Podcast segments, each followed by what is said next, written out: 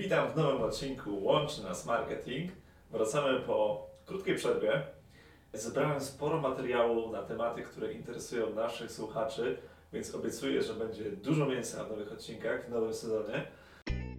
Nazywam się Dawid Witych, a to jest podcast Łączy Nas Marketing, w którym opowiadam o praktycznych wnioskach po wydaniu 44 milionów złotych na reklamę w internecie. Zacznijmy od tego, że bardzo często dostrzegam sytuację, że przychodzi potencjalny klient, który chciałby skorzystać z usług agencji reklamowej i ma konkretny pomysł, żeby na przykład robić reklamę na Facebooku, czy robić reklamę w Google. I teraz ten pomysł najczęściej wynika z tego, że on sam jest użytkownikiem danego serwisu i uważa, że to jest najlepsze rozwiązanie, aby pozyskać jego potencjalnych klientów. Niekoniecznie musi to być prawda. Otóż, z naszych statystyk wewnętrznych, z naszych analiz wynika, że z portalu TikTok korzystają najczęściej ludzie w wieku 20 paru lat i mniej. Z Facebooka korzystają najczęściej osoby w przedziale od 30 do 40 lat i z mediów takich jak YouTube czy też e, Google, portale internetowe powyżej 40 roku życia wzwyż. Oczywiście jest to duże uproszczenie i uogólnienie tematu, natomiast dobierając najlepszą formę, gdzie chcielibyśmy się wyświetlać z reklamą, powinniśmy wziąć to pod uwagę.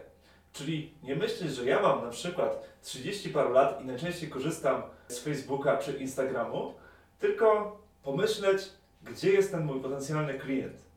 I teraz, jak my robimy na przykład kursy internetowe, edukacyjne od Webmetro, to staramy się właśnie stosować tego typu taktykę, żeby dostosować content, czy dostosować miejsce wyświetlania reklam do grupy docelowej. I jeżeli my chcemy dotrzeć do osób, które chcą się na przykład nauczyć marketingu internetowego i są, załóżmy, studentami, no to wiemy, że powinniśmy być na TikToku.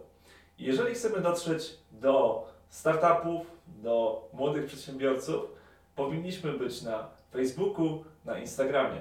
Oczywiście nie wyklucza to również tego, że wiele osób w tej grupie wiekowej korzysta z YouTube'a. Natomiast jeżeli chcielibyśmy na przykład pozyskać inwestorów czy bardziej doświadczonych przedsiębiorców, to właśnie w YouTube'a powinniśmy wrzucić największe środki.